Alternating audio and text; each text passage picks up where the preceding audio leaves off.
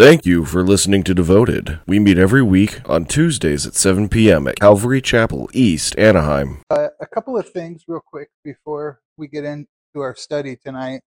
Uh, number one, last week, Andrew is going to be leaving us pretty quickly. Uh, got some exciting opportunities. He actually gets to go and work for the man Elon Musk up in uh, Palo Alto get a Tesla. He's going to be building your computer for it. So that's uh, that's pretty cool. Uh, but anyways, we're planning something to kind of do for him before he leaves on uh, May 13th, two Saturdays uh, now. Uh, we're gonna have a barbecue, kind of a party at a uh, park right up the street. Uh, so yeah, mark that on your calendar. Hopefully, you could be there. Uh, uh, put 11. I'll put something out with exact information. I'm pretty sure I put 11. Um, but yeah, Yorba Regional Park. So yeah, just come at 11 or so and we'll be there until people leave. We'll have some games to play, some food to eat. Uh, it'll be a good time.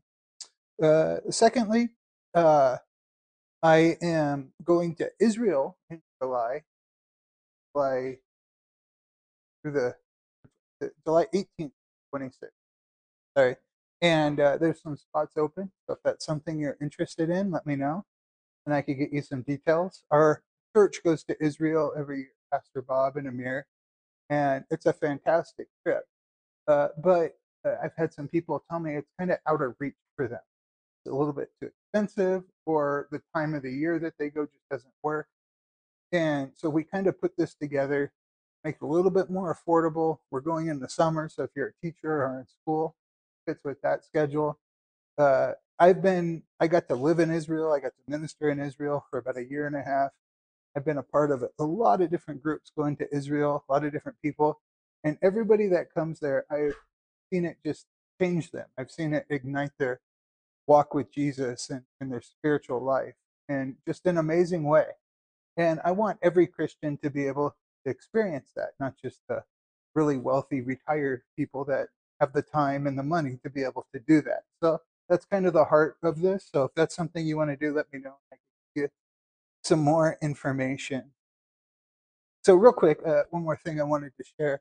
I saw today uh, Elon Musk said this. Uh, you know, Twitter. Everybody was making a big deal a few weeks ago about how uh, he was making people pay to have that blue check mark next to their name, right? It's a big deal to have this blue check mark, I guess, because it you know validates who you are, makes you feel important. And so you had to pay eight dollars a month to have that added to your name. Well, he just came out and said that if you identify on your page with they them pronouns, he's going to make you pay sixteen dollars a month because you're more than one person. So I thought that was kind of funny. so. Uh, but, anyways, uh, Ephesians chapter 2. I'm going to go ahead and, and read our verses again and pray for us and then uh, get into it.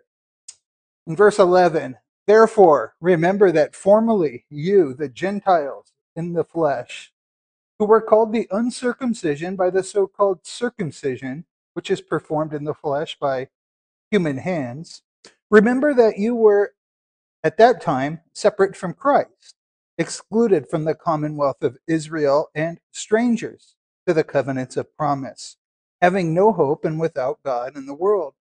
But now in Christ Jesus, you who formerly were far off have been brought near by the blood of Christ. For he himself is our peace, who made both groups into one and broke down the barrier of the dividing wall by abolishing in his flesh the enmity which is the law commandments contained in ordinances, so that in himself he might make the two into one new man, thus establishing peace. And he might reconcile them both in one body to God through the cross, by having put to death the enmity. And he came and preached peace to you who are far off, and peace to you who are near. For through him we both have our access in one spirit to the Father.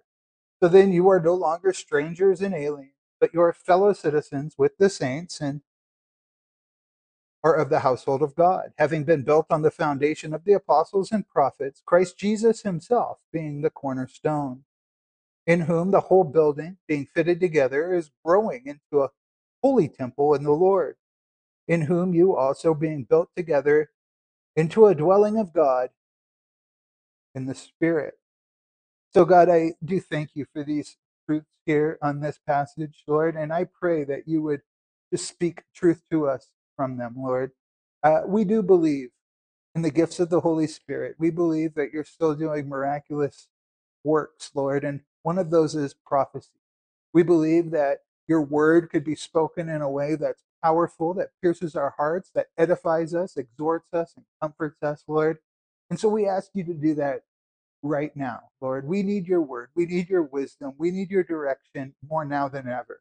We live in a corrupt and chaotic world uh, that wants to pull us in all kinds of different directions, that wants to conform it, us to itself, Lord. So renew our minds with your word. Hide your word in our hearts so we don't sin against you. And may your word be a, a lamp unto our feet right now. Speak to us. Your servants are listening. In Jesus' name we pray. Amen. So I've entitled uh, this section, uh, these 11 verses, The Great Unifier. And I've entitled it The Great Unifier because that's exactly who Jesus is in this section. In verses 1 through 10, we looked last week at how Christ was the one who unified us to God. We were once dead in our trespasses and sins, but then we were made alive together with God in Christ. Jesus took care of that vertical separation that we had. Now, today, we're going to see how he's going to take care of the horizontal separation. He's going to reconcile us with each other. It, we can't be reconciled with each other until we've been reconciled with God. That's just kind of how it works. If you look back at chapter 1, in verses 9 and 10, Paul says this He made known to us the mystery of his will, according to the kind intention which he purposed in him, with a view to an administration suitable to the fullness of times, that is, the summing up of all things in Christ, things in heaven and things in the earth. You see, when the fall happened, everything started to separate. It, it began to disunify. Adam and Eve, they became disunified with God. Their offspring became disunified with each other, evidenced in the fact that Cain killed Abel because he was jealous. So the, the, the very first two people that were born after the fall, one became the first murderer and the other became the first martyr. In chapter 11, this separation was so great that the people decided, no, we need to come back together. And So they built this giant ziggurat, uh, trying to reconcile and bring themselves together and make themselves one. This ziggurat that was going to reach up to heaven. And that only angered God further, uh, who further disunified them. He separated the countries and separated the languages, separated their tongues. And so our text before us tonight is going to show us just how Christ is able to sum these things back up together, how he's going to bring everything back together and make everything one in himself. You know, four years ago, Joe Biden launched his presidential campaign on the premise that America is divided right? He said we're divided politically between the Republicans and the Democrats. We're uh, divided racially. The emergence of groups like Black Lives Matter and the Proud Boys are evidence of this. We're divided on the basis of our gender ideology. We're divided on just about everything a group of people can be divided over. But Joe Biden promised to bring unity to our nation.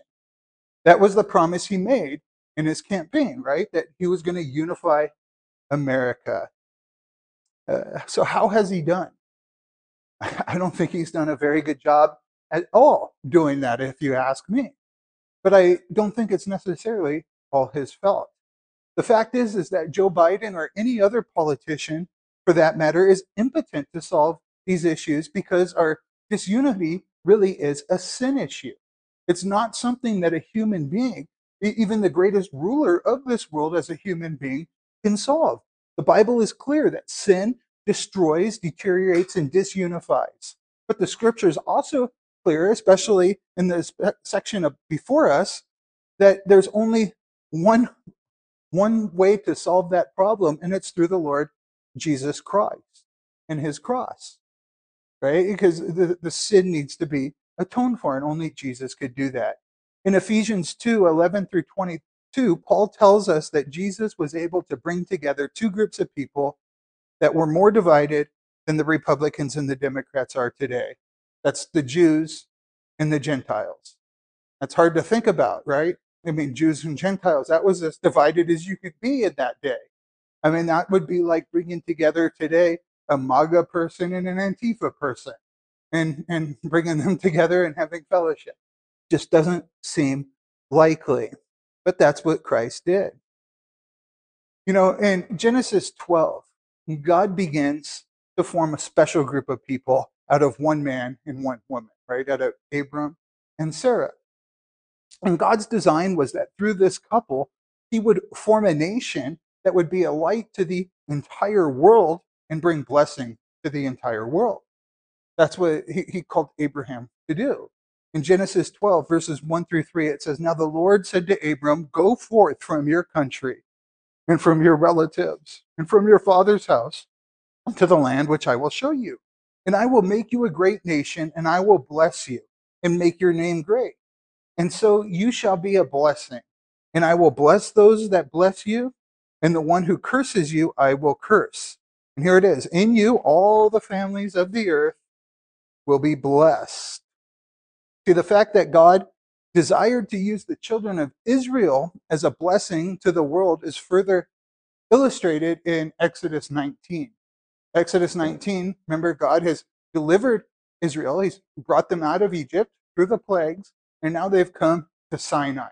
And God is going to enter a covenant with the children of Israel. And he's going to give them the law. In Exodus 19, verses 3 through 6, it says this Moses went up to God, and the Lord called to him from the mountain, saying, Thus you shall say to the house of Jacob, and tell all the sons of Israel, You yourselves have seen what I did to the Egyptians, and how I bore you on eagle's wings and brought you out myself. Now then, if you will indeed obey my voice and keep my covenant, then you shall be my own possession among all the peoples, for all the earth is mine and you shall be to me a kingdom of priests and a holy nation. These are the words that you shall speak to the sons of Israel. Did you catch that? God says that all the nations are his. Yes, Israel was to be a special people, but they weren't God's only people. He says that you're to be a kingdom of priests to me, a holy nation. Well, what is a priest? It's somebody who offers intercession on behalf of somebody else. It, it, it's somebody who comes in and offers sacrifice or prayer for other people. And who would that be in this passage? That would be the other nations that are around Israel. If all of Israel is intended to be a nation of priests, who are they interceding for? Everybody else around them. That was who God had designed them to be. In Isaiah 42, verse 6, it says, I am the Lord, and I have called you in righteousness and I will also hold you by the hand and watch over you. And I will point you as a covenant to the people, as a light to the nations. They were supposed to be this holy and separate people that was a light to the nations that would cause people to want to come and be a part of the people of God.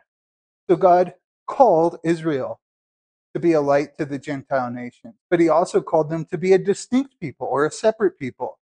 In fact, it was their being separate or being distinct that they were to distinguish themselves in being a light to the nations. It was this distinction that was going to make people want the God of Israel. And God gave them many laws to distinguish the children of Israel from the pagan nations around them. First of all, they were only to have one God, and they weren't to make any graven images of him. That was different than the pagan nations around them.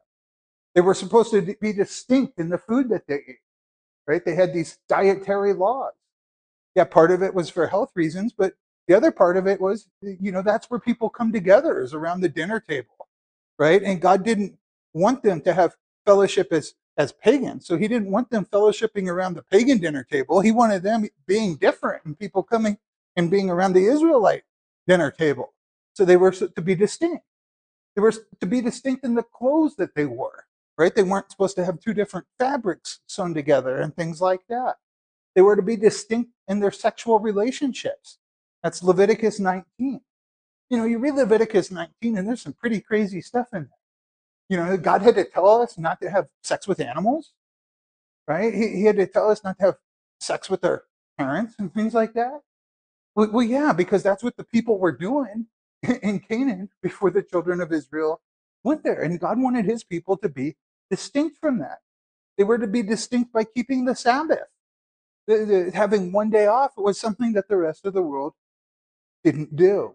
But these distinctions were to keep the children of Israel pure and distinct. They were supposed to provide a witness to the people around them. However, the children of Israel became prideful because of these distinctions.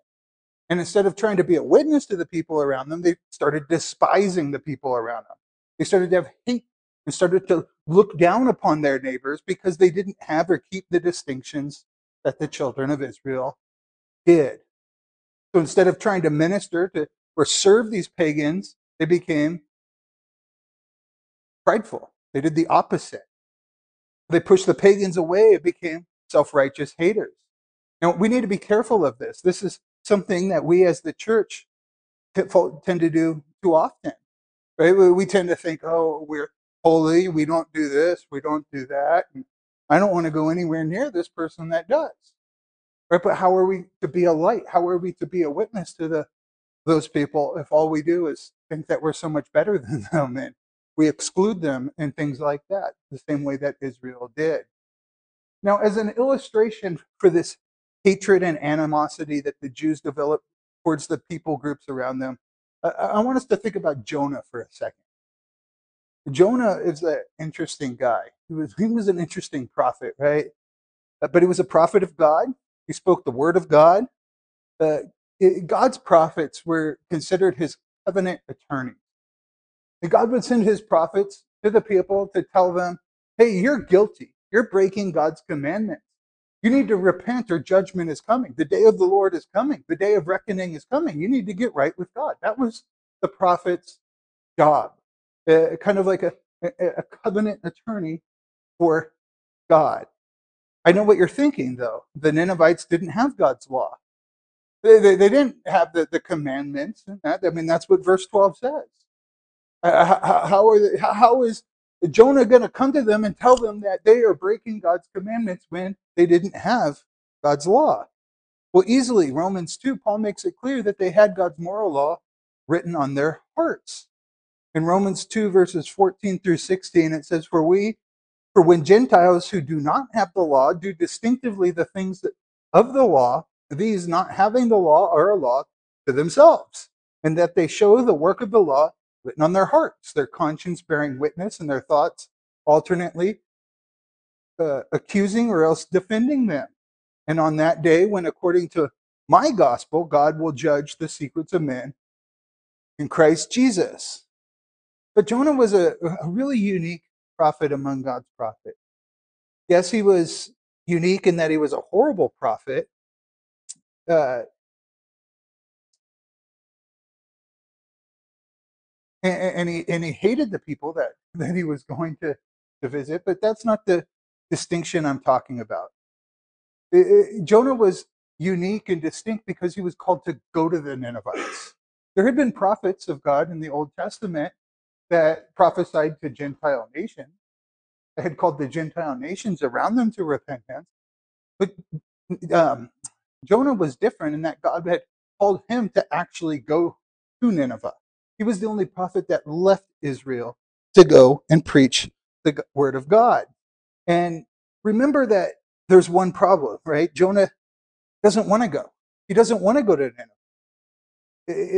In fact, when God tells him to go to Nineveh, he runs in the opposite direction as far away from Nineveh as he could get until he ends up having to be thrown off a ship and brought there by a great fish.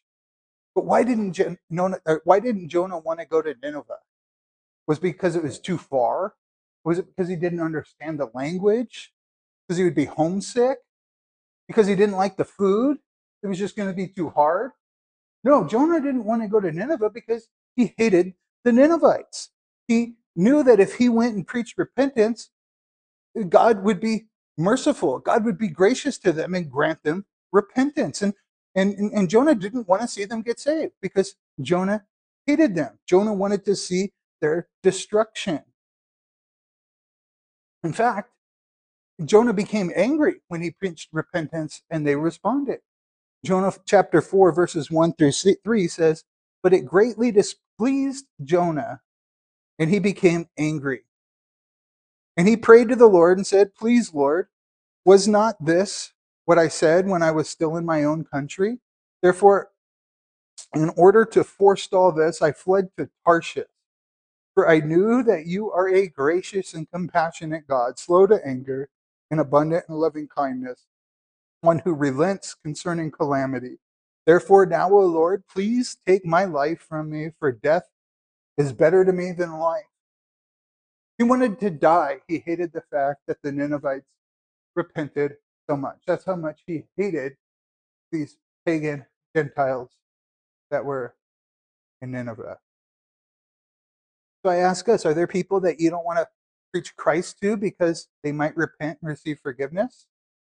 Are there people that you wouldn't preach Christ to or the good news to if you had the opportunity to because you want that person to experience judgment?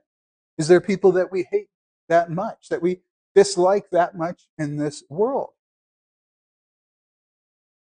Might I remind us that the one and only true and righteous man prayed this about the evil men that were torturing him to death Father, forgive them, for they do not know what they are doing.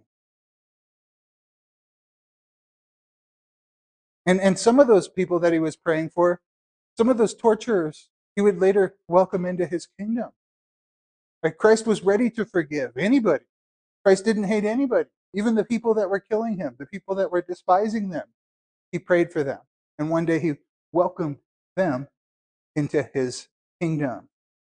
So if we're going to represent Christ, if we're going to be like Christ, we can't even hate those who hate us. We're called to love our enemies and pray for those who spitefully use us. I wish I could say that the Jews' animosity towards the Gentiles ended with Jonah, but that wasn't the case. In fact, their hatred grew and grew over the centuries. Listen to some of the ways that rabbis describe Gentiles or things that they said about Gentiles in the past. They said that the Gentiles were created to stoke the flames of hell. That was the only reason God created the Gentiles was fan the flame hell. They're the original Calvinists. Uh, a certain Gentile woman came to Rabbi Eliezer and confessed that she was sinful and told them that she wanted to become righteous. She wanted to be accepted into the Jewish faith because she had heard that the Jews were near to God. The rabbi was said to have responded, No, you can't come near, and slammed the door in her face. Some Jewish women received, refused to help Gentile women who were giving birth because they said that they didn't want to be a part of bringing another sinner into the world. If a Jewish boy or girl was to marry a Gentile, the family of that Jewish boy or girl wouldn't throw a wedding, they would throw a funeral because they said that it was as if their son or daughter was dead to them. That's how bad the Jews hated the Gentiles. The, this hatred was so great that God knew he would have to do something extraordinary for this early church, the early Jewish church, to welcome the Gentiles in. Remember in Acts 2, the church is birth. There's 120 in the upper room, and they're praying, and the Spirit of God falls on them, and they start speaking in other languages. And that day, 3,000 men, Jewish proselytes who were visiting Jerusalem for the feast of Pentecost, they, they heard that God being praised in their native tongue, and they saw it as a miracle. and they got born again. They were baptized. 3,000 souls were added. A few days later, about 5,000 more souls were added in the same way. Well, in Acts chapter 8, Paul is Saul at this time is persecuting the church greatly, and everybody's fleeing except for the apostles, fleeing for their lives. And this one guy, Philip, who was one of the original deacons, he finds himself in Samaria. Samaria was a place where the Assyrians uh, had come and settled after they had taken the northern tribes captive, and they started intermarrying, interbreeding with the Israelites. And now these half Samaritan or half Assyrians and half Jewish people became a new race, the Samaritan. And the Jews hated the Samaritan. The Samaritans hated the Jews so much so that when Jesus came to the woman at the well in Samaria, remember what she said? The Jews have no dealings with the Samaritan. They had nothing in common. They wouldn't even.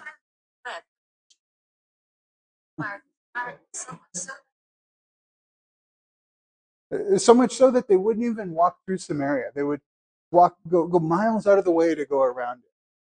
But Philip is in Samaria and he's he's preaching and people are believing in him. And the apostles hear about it in Jerusalem, and so they send Peter and John to Samaria to check it out. And it's when Peter and John get there and they start preaching about the baptism of the Holy Spirit and laying hands on people that the Spirit of God falls on them and they start speaking in tongues the exact same way that the 120 did in the upper room back on Pentecost. You see, God was showing them, hey, I'm doing the exact same thing in this group of Samaritans that I did with you guys. It's okay to bring them into the household of God.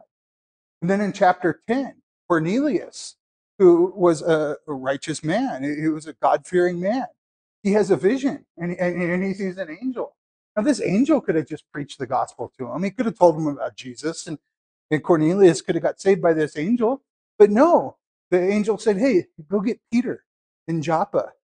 He's at this guy Simon of Tanner's house. And so Cornelius walks all the way down to Joppa. And while he's going there, Peter has a vision. And God shows him in this vision these sheets with all kinds of animals in it and saying, Rise, kill, and eat. And Peter's like, No, God, I haven't eaten anything unclean. And what was God's response? Don't call the things that I've made unclean. Showing him, Hey, you know what? You, you could accept anything that I've made. And then he goes back with Cornelius to his house and ends up preaching to his whole household. And as Peter's preaching to the household of Cornelius, this Gentile house, the Spirit of God falls on them and they start speaking in tongues the exact same way that the Samaritans did two chapters earlier in Acts 8, the exact same way that the apostles did in Acts chapter 2. You see, God was doing all this and orchestrating all of this just so that these Jewish Christians would understand that God was receiving the Gentiles as well, that God was accepting them in the house of faith.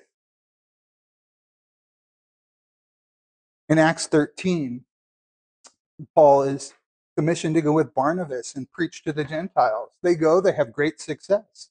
The Gentiles start repenting and placing their faith in Jesus. They get saved. But now there's a problem. How do these two groups coexist? How do they get along together?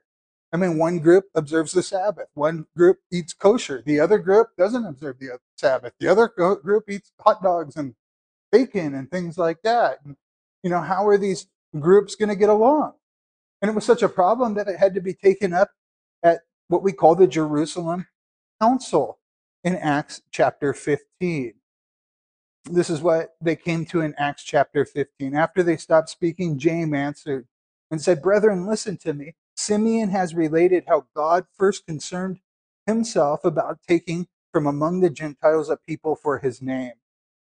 With this, the words of the prophets agree, just as it is written After these things I will return, and I will rebuild the tabernacle of David, which has fallen. I will rebuild its ruins, and I will restore it, so that the rest of mankind may seek the Lord.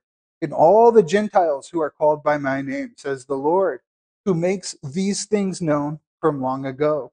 Therefore, it is my judgment that we do not trouble those who are turning from God among the Gentiles but that we write to them that they abstain from the things contaminated by idols, and from fornication, and from what is strangled, and from blood. For Moses from the ancient generations has in every city those who preach him, since he is read in the synagogues every Sabbath. In other words, unity hasn't ever been an easy thing for the church. From its very start, they had a hard time integrating Jew and Gentile. Bringing people that were different together was a hard thing. 1 Corinthians 1, verses 10 through 13, Paul writes this Now I exhort you, brethren, by the name of our Lord Jesus Christ, that you all agree and that there be no divisions among you, but that you be made complete in the same mind and in the same judgment. For I have been informed concerning you, my brethren, by Chloe's people, that there are quarrels among you. Now I mean this, that each one of you is saying, I am of Paul, I am of Apollos, I am of Cephas, I am of Christ. Has Christ been divided? Right? He, this problem was existing in the early churches. Division and disunity might be our fallen nature, but God desires something different from his people. In, in Christ, in our spiritual realm, God desires that his people resemble him. He desires that we would be unified and be one the same way that he is one. The, the, the Shema, what the Jews read every day, what's on their doors as you go in and out, you know, it, it's what they recite at their morning, noon, and dinner time prayers. It, it's the most famous verse to the every Jew. They say this Hear, O Israel, the Lord our God, the Lord is one. Right? God is one. He, he, he's a plural one. He's a united one, and he wants us to be one as well. Three times in the New Testament, Paul says pretty much the same thing. In Romans 10:12 and Galatians 3:28 and Colossians 3:11, Paul says that there is no distinctions in Christ Jesus. In Romans 10:12, he says, "For there is no distinction between Jew and Greek, for the same Lord is Lord over all, abounding in riches for all who call upon him." In Jesus' final prayer, that night that he's going to be betrayed, uh, Satan's already entered Judas. He's already gone off to betray him. Jesus has given his last will and testament in the upper room to his disciples. And now they're on their way to the Garden of Gethsemane where he's going to be arrested. And we have this wonderful chapter, John 17, recorded in the Bible, where uh, uh, Jesus is praying to the Father on behalf of the saints. It's kind of a preview of Christ's intercessory ministry that he has now. In, in Hebrews, it says that he sits at the right hand of the Father where he ever lives to make intercession for us. So Hebrew, or I'm sorry, John 17 is kind of a preview of what Jesus is continually praying day by day on our behalf. And in that prayer in John 17, he prayed three times that his disciples would be one as he and the Father are one. He prayed that we'd have unity. In fact, our unity, he said, is going to be the way that the world would know that the Father sent him. That's interesting. In John 17, 21, he says this that they may all be one. That's his prayer. That we would be one, even as you, Father, are in me and I in you, that the world also may be in us, or that they may also be in us, so that the world may believe that you sent me. He wants us to be one, as He and the Father are one, so that the world will know that He was sent by the Father.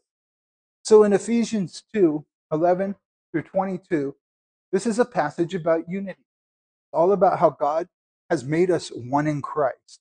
And as we look closer at it, we'll hopefully learn a bit about how uh, we unify, be unified or bring un- unbelievers into the unity of God and promote unity in his body.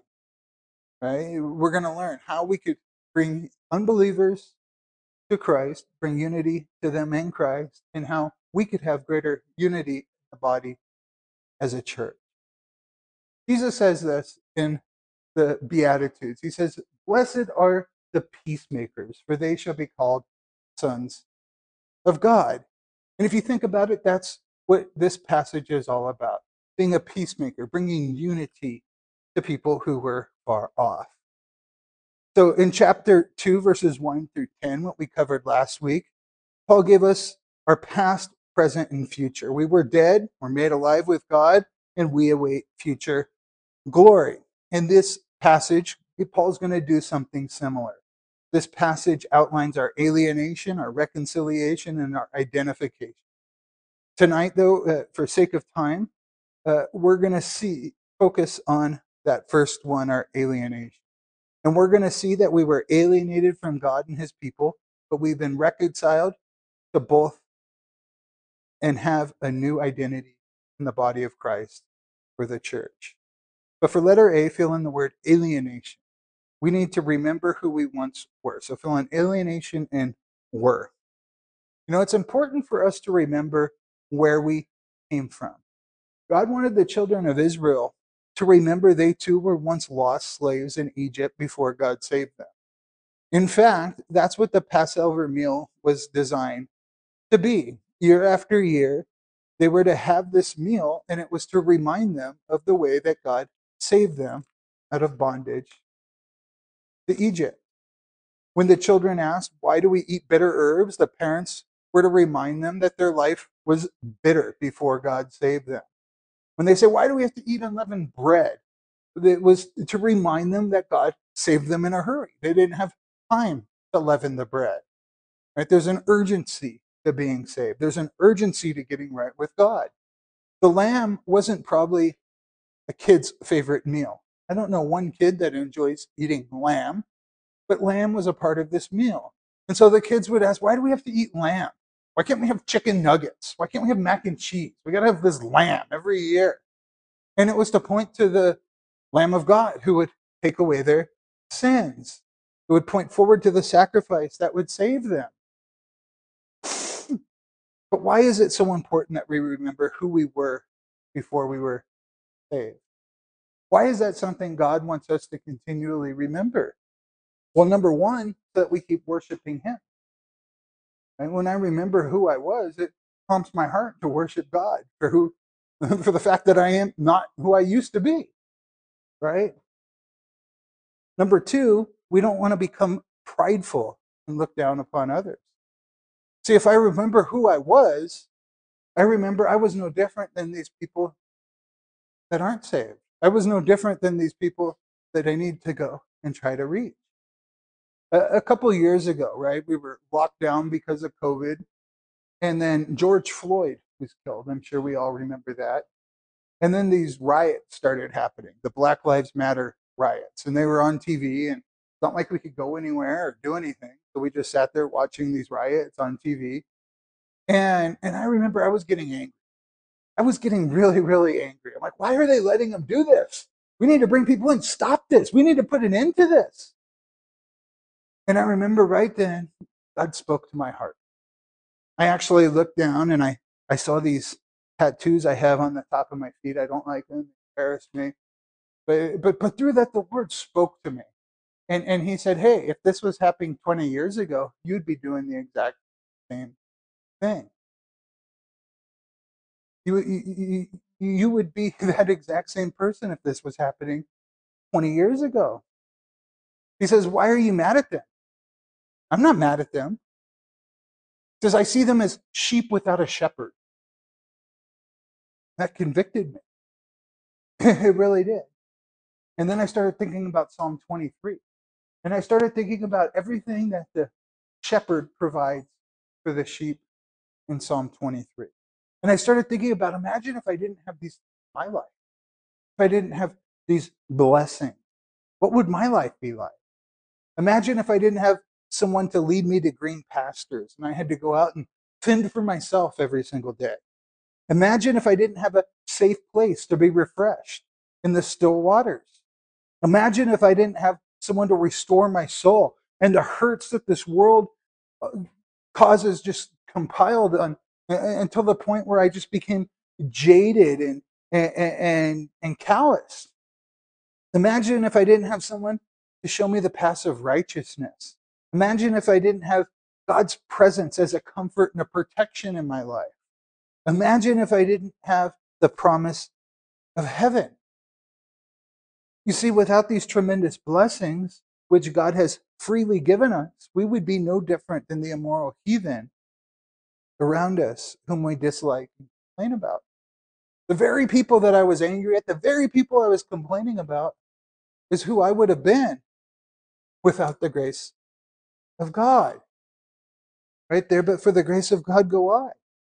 And these two verses are going to tell us that exact same thing, and they're using different examples. But for number one, fill in, we were hated and we're haters. We were hated and we were hated or haters. Uh, Ephesians 2:11 Therefore remember that formerly you the Gentiles in the flesh who are called uncircumcision by the so-called circumcision which is performed in the flesh by human hands. So there's two groups here. There's the uncircumcision and there's the circumcision. Right? And both groups hated each other. You know, God gave Israel circumcision to be a sign of the covenant he made with them. Right? That's why circumcision came, the sign of the covenant.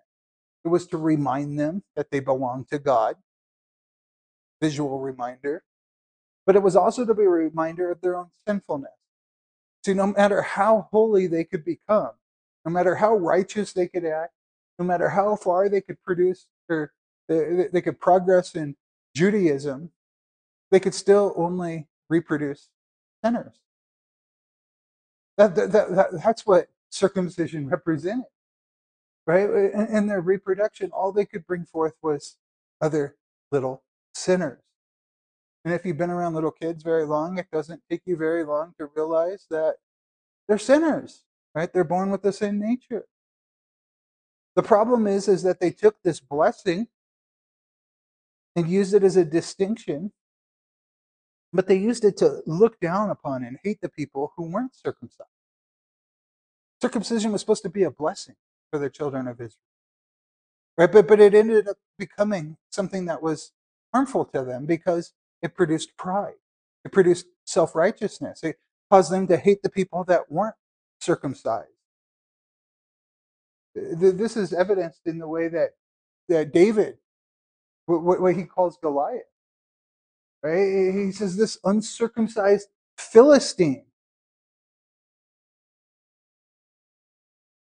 is going to defy the armies of the living God.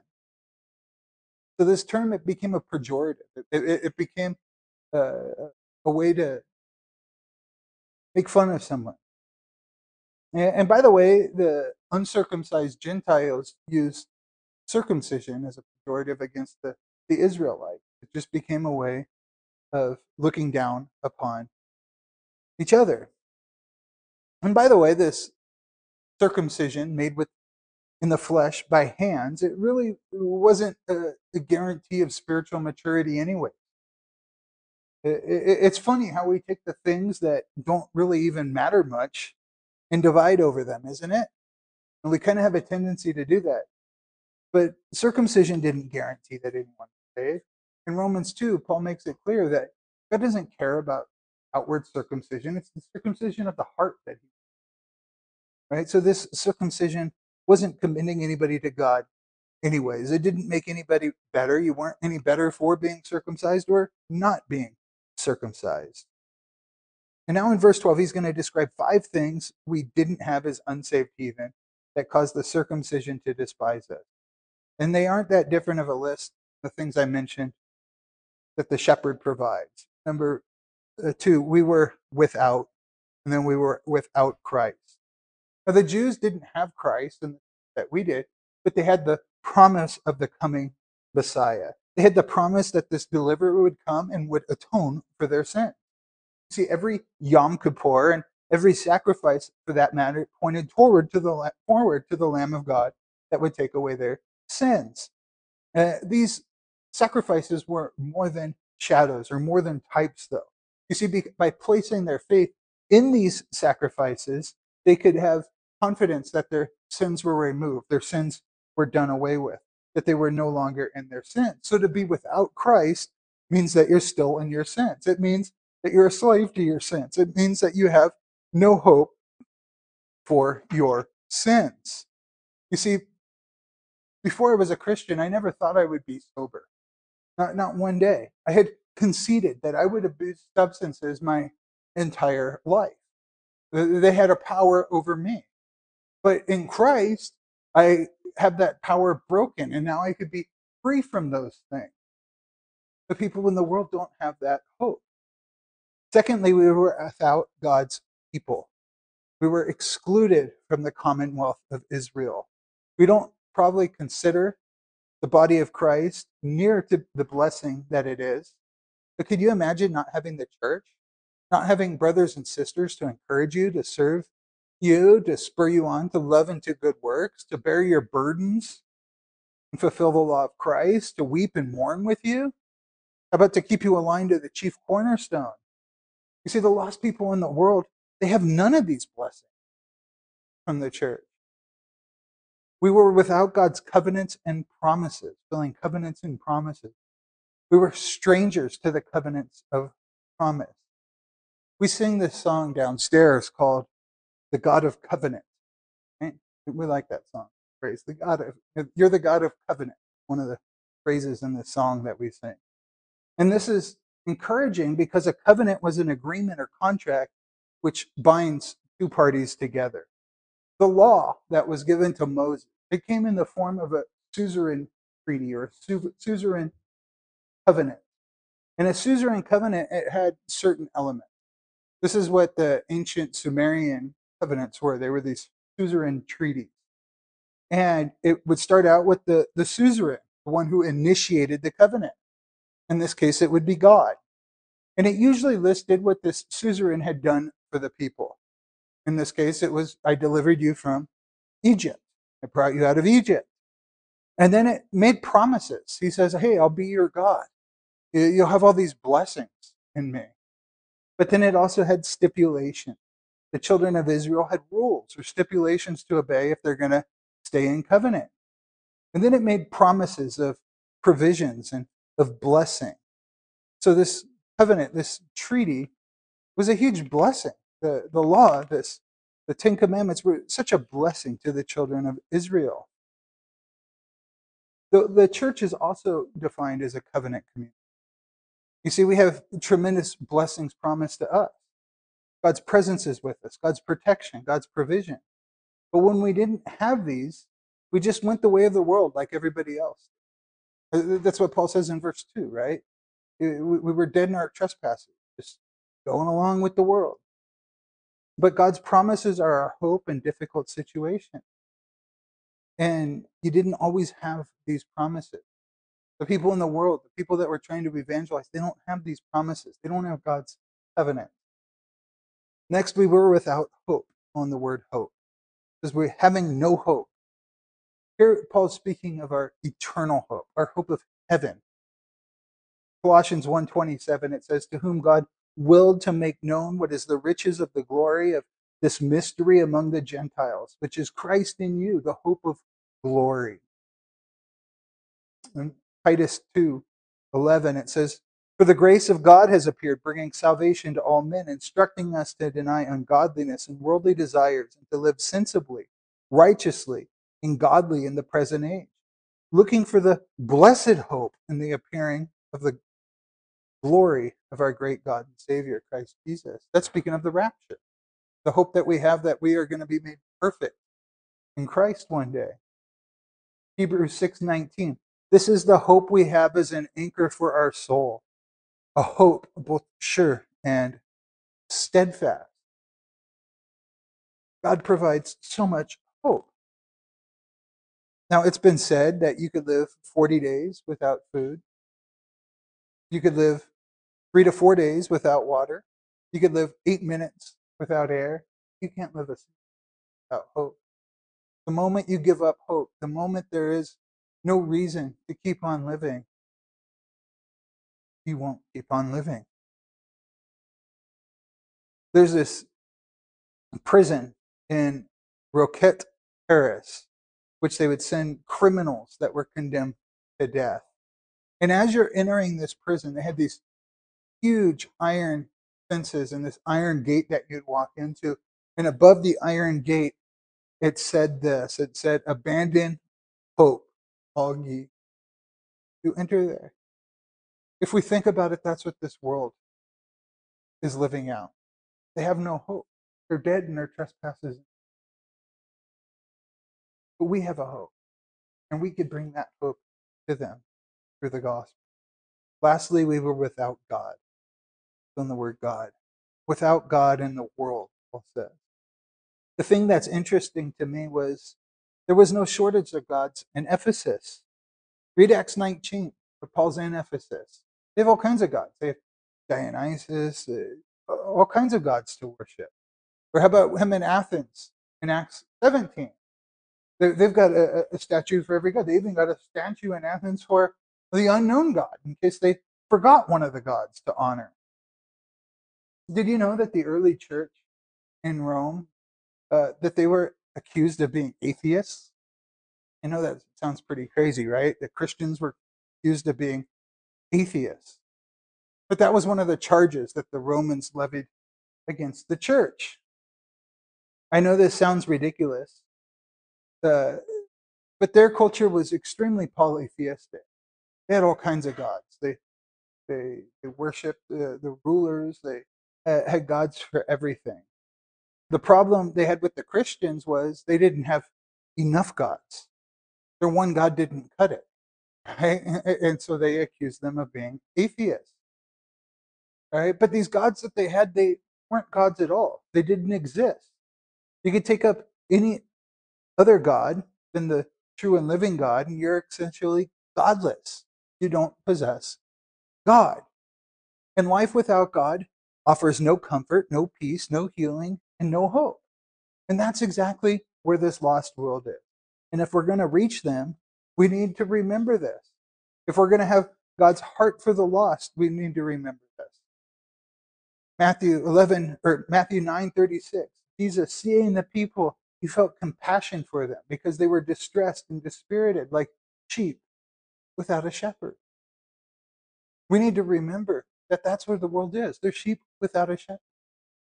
And we need to treat them as such. So if we're going to keep ourselves from pride and self righteousness, we do good to remember who we were before God's grace entered our lives. Amen. So, God, I do thank you I thank you that although there's so many reasons why people hate each other, separate from each other, and for groups and cliques, things like that in the world, you, you take people that are different, bring them together. You've made us one new man in Christ, this Lord. I pray that you would be the head of this man, that we would see you as the head, and we would allow you to direct our body in the way that you'd want us to go in reconciling the world to you. Lord, may you have preeminence in your church. May you have preeminence in our lives, Lord, and may we just grow closer to you and follow you in a way that makes you appealing. I pray for those that aren't here. I pray that you'd bring them back to us, Lord. I thank you for the new people that you've brought us. I pray that you would just bless them, Lord, and just be with them tonight, this week, Lord. And, and I pray that we'd come back next week and finish this chapter and just have a great time together. But we love you. We commit these things to you. In Jesus' name we pray. Amen.